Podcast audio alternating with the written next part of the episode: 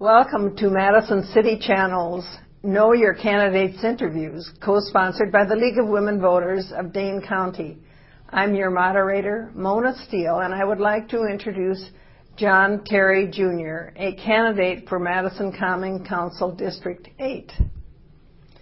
Let's begin with your opening statement, John, as to your educational, vocational, and civic experiences that qualify you for the Madison Common Council District 8. Well, I have never been involved in politics before, besides, besides voting and going to meetings. This is my first time running for office.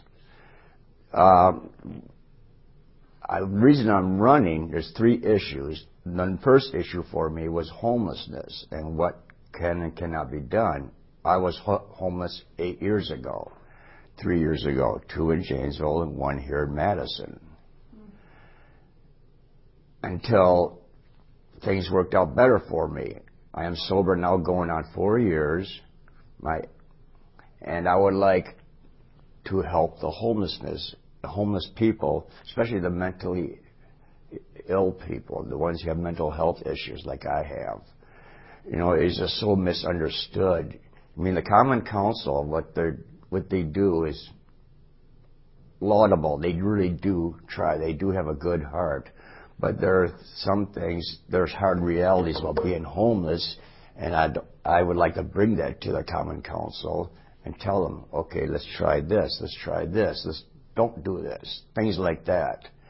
You know, uh, put a face of the homeless people in the, in the Common Council. There are two other issues for my district that are very, very, you know, important. One is affordable housing, which I can relate to. I get $816 a month on my Social Security disability. I live in the Porchlight building, one of the Porchlight buildings on South Brook Street, North Brook Street, excuse me. And it wasn't for that building, that apartment building, I do not know where I'd be living. I have lived in slums. One is on Sherman Avenue. Now, and a lot of students do live in places like that, unfortunately.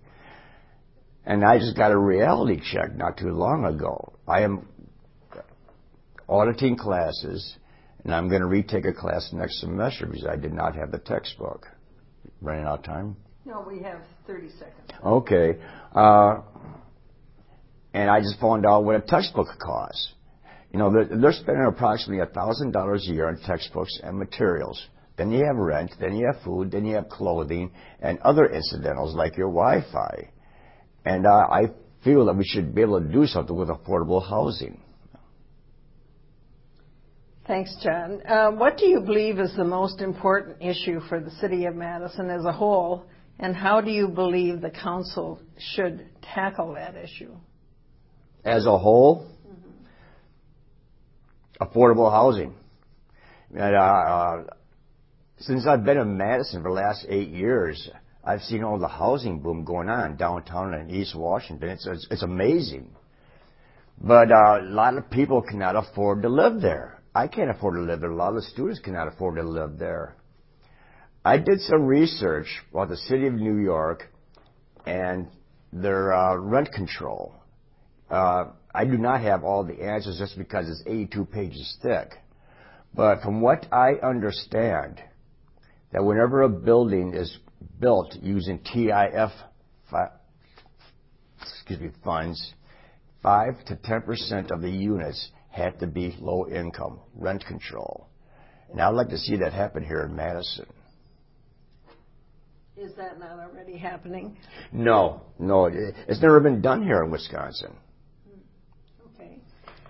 Um, I made a mistake here, and I didn't ask you what your educational. Oh, I'm sorry. vocational and civic experiences. Well, civic experiences. This is my first foray into getting involved besides volunteering. I'm just a high school graduate, um, 61 years of age. I do love the city of Madison, and I would like to see the city of Madison work better. I think the city of Madison sometimes they take way too long on making a decision on things. Oh, Okay. Um, what do you believe is the most important issue specific to your district residents' needs? What are its challenges, and what steps would you like to see taken to meet those challenges? Well, we already talked about affordable housing. There's another issue that I'm still trying to wrap my head around of, and that's sexual assault. You know, that's very, very big on the campus. I've talked to various women about this. And uh, I know a woman who carries a knife because she's that afraid. There's one thing about, I just don't understand about it. You know, is that uh, I just read in the paper, the Daily Cardinal, I believe it was, where there was 15 students who were so-called penalized for sexual assault on campus, but the district attorney was never called. They were never arrested by the police. The, the, all their punishments was done on campus, in campus. Four had, uh, what's the word for it? Uh, uh, academic, oh God, I can't think of the term right. Like, acad- they, were, they were penalized academically. They were given they were given prohibition, prohibition, and things like academic prohibition. That's what they were given. Now, if I did something like that, if I, John Allen Terry Jr., assaulted a woman, and let's call it what it is, it's rape. You know, if I did that, I'd be arrested. I would be thrown in jail. I'd be fingerprinted, have my mugshot taken, and go to court. Now, how why is it on campus? It's not done that way. I have a, I have an appointment uh, this Thursday coming up with the chief of police of the assistant chief of police of University Wisconsin Police Department. And I'd like to ask her that. You know, uh, I don't think I don't think they're derelict. I just don't think it's re- being reported to them. And uh, the more I think about it, the angrier I get. And I'd like to help that. See if we can work something out where these is taken for what it is. It's rape. Okay, we're going to move on. Um, which are the one or two policy issues that you see yourself either having or wish to gain a deeper understanding about? And why will this focus be of benefit to your district's residents? I would like to get involved with the Planning Commission just because of an affordable housing issue. It seems to me that uh, the neighborhood associations sometimes have too much sway about what is built in their neighborhoods. It seems this is this is my opinion, but it seems like uh, it's always a never in my backyard when it comes to affordable housing. Mm. That, that's very important to me. Another thing I like to see happen, know, is uh, downtown. Downtown right now, in my opinion, is is just not family friendly uh, have you have ice cream parlors there, and that's about it. There's no family restaurants there. There's no place to take the children to, uh, or people my age, people our age. This, is not is meant for the students, which is fine. They do live downtown, and to the middle-aged people. But I'd like to see that change. Uh, Mayor Soglin is right. There are far too many re- I mean, bars and coffee shops on state. Okay. Are you ready for the next question? Yes. What do you see as the relationship between the council and the mayor of Madison? How do you see it? that's, a loaded question. uh, I think it's adversarial, which is a good thing. You know, it's a good thing, but sometimes I think Mayor Soglin uh, gets it into a snit about things. But then we also have some council members who also get into a snit about things. This, I'm from the outside looking in, so I really can't say. Mm-hmm. Uh, I've not been to that many council meetings. I just read the paper and watch the news. So I really can't make a say on it. But to me, it's adversarial, and sometimes it's more than it has to be. Okay. What do you see as the best ways for the council to work with other governmental bodies? Listen.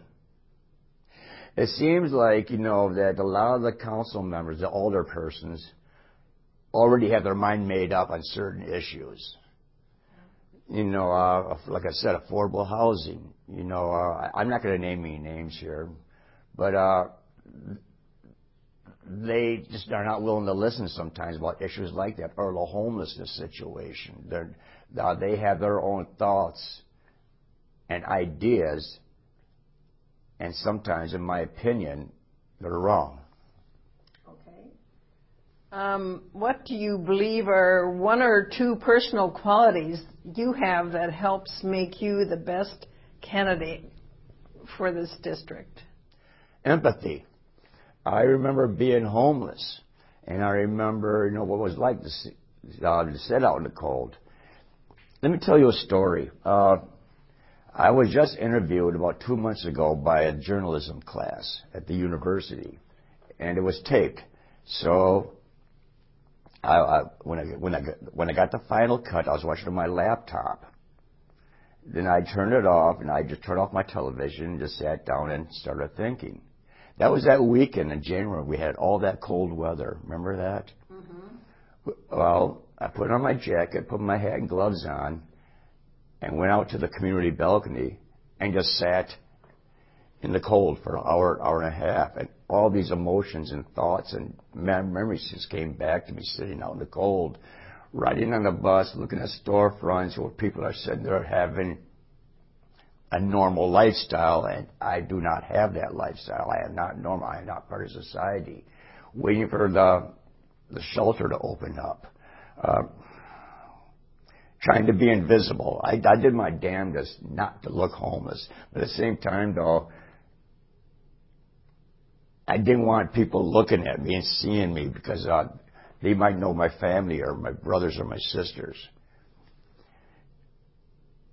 Empathy. I got very, very lucky because I had a loving parents and loving family. A lot of people don't have that. And if I'm elected, I could bring that you know, just someone to talk to. You know, sometimes, you know, just sitting down over a cup of coffee or whatever and just talking when, and uh, you, you feel just that much more human. Okay, one more question. What would you like to say to the viewing audience as we complete this interview? My name is John Terry. I have never been in public office before. I'm 61 years of age, and I'm going to represent the 8th District, which is primarily students. I will listen to you. I will learn from you. And there are some issues that I can actually relate to you with you. As are the other members of society, of the city of Madison. Sometimes a fresh face is what we need here in a city council a fresh voice, fresh ideas. There's, uh, there's only four people running for the city council this year, and I think that's sad. But that's, that's another commentary on mine. Thank you very much. I want to thank John for speaking with us and the viewing audience for taking the time to know your candidates. Please vote in the spring general election on Tuesday, April 4th on behalf of the Madison City Channel and the League of Women Voters of Dane County, I thank you for joining us.